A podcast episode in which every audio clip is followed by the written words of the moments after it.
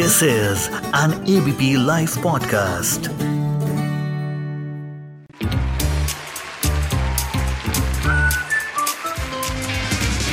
Ladies and gentleman, the unknown movie review. Hello guys, hope you are doing good.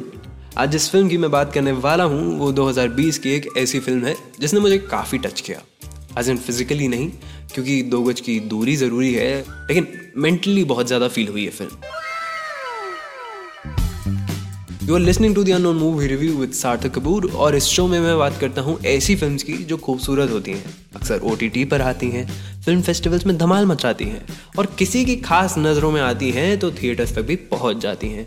लेकिन देखने वाले की नज़र तेज़ होनी चाहिए, क्योंकि अक्सर यहाँ लोग खाली पीली लुक्का छुपी से घर से सड़क पर निकल चलते हैं, डेढ़ सौ डेढ़ सौ की दो टिकट खरीद कर शो हाउसफुल फोर करते हैं और लव आजकल दो मचाते हैं। कॉम्प्लिकेटेड है लेकिन समझ जाओ।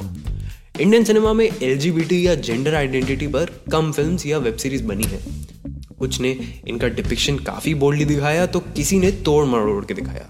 कुछ फिल्म्स जैसे Aligarh, margarita with a straw काफ़ी अक्लेम्ड हुई। कुछ समय के बाद उन्हें ऑडियंसेस भी मिली, लेकिन इन्हीं सब में रीजनल सिनेमा थोड़ा बैकसीट पर हो जाता है। तो आज हम जिस फिल्म के बारे में बात कर रहे हैं उसका नाम है मुथो, जिसका इंग्लिश में मतलब है the elder one.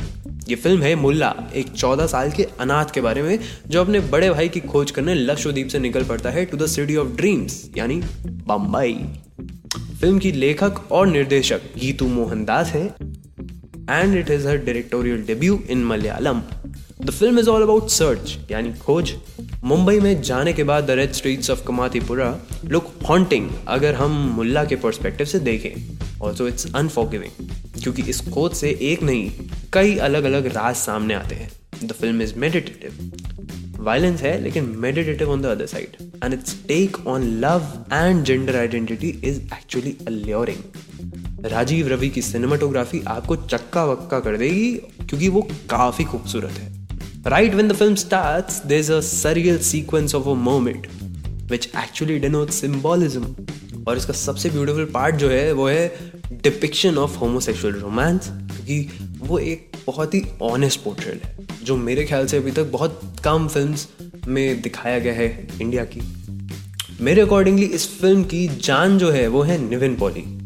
Well, he is the seller of the film. एक ब्रूट रोल और एक साथ ही में एक इमोशनली डेक्रेपिट गैंगलॉर्ड का रोल निभाना कितना मुश्किल हो सकता है ये आप सब भली भांति जानते हैं, लेकिन Nivin as Akbar in the second half finds his way through love, guilt and vengeance. Roshan Mathew is a star you can watch out for.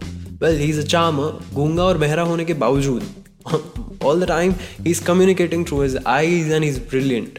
काफ़ी खूबसूरत केमिस्ट्री देखने को मिलेगी आपको इस फिल्म में। Overall, it's a brave film on self-discovery, so watch it soon. Platform, uh, platform याद नहीं क्योंकि टाइम हो गया देखे हुए। तो इसी के साथ सुनते रहिए The Unknown Movie Review with Sarthak Kapoor, and I'll be back soon next week. So stay tuned.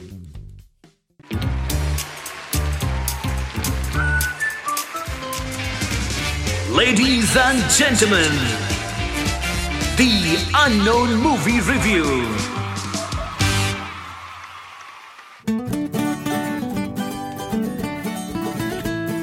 This is an A B P Life podcast.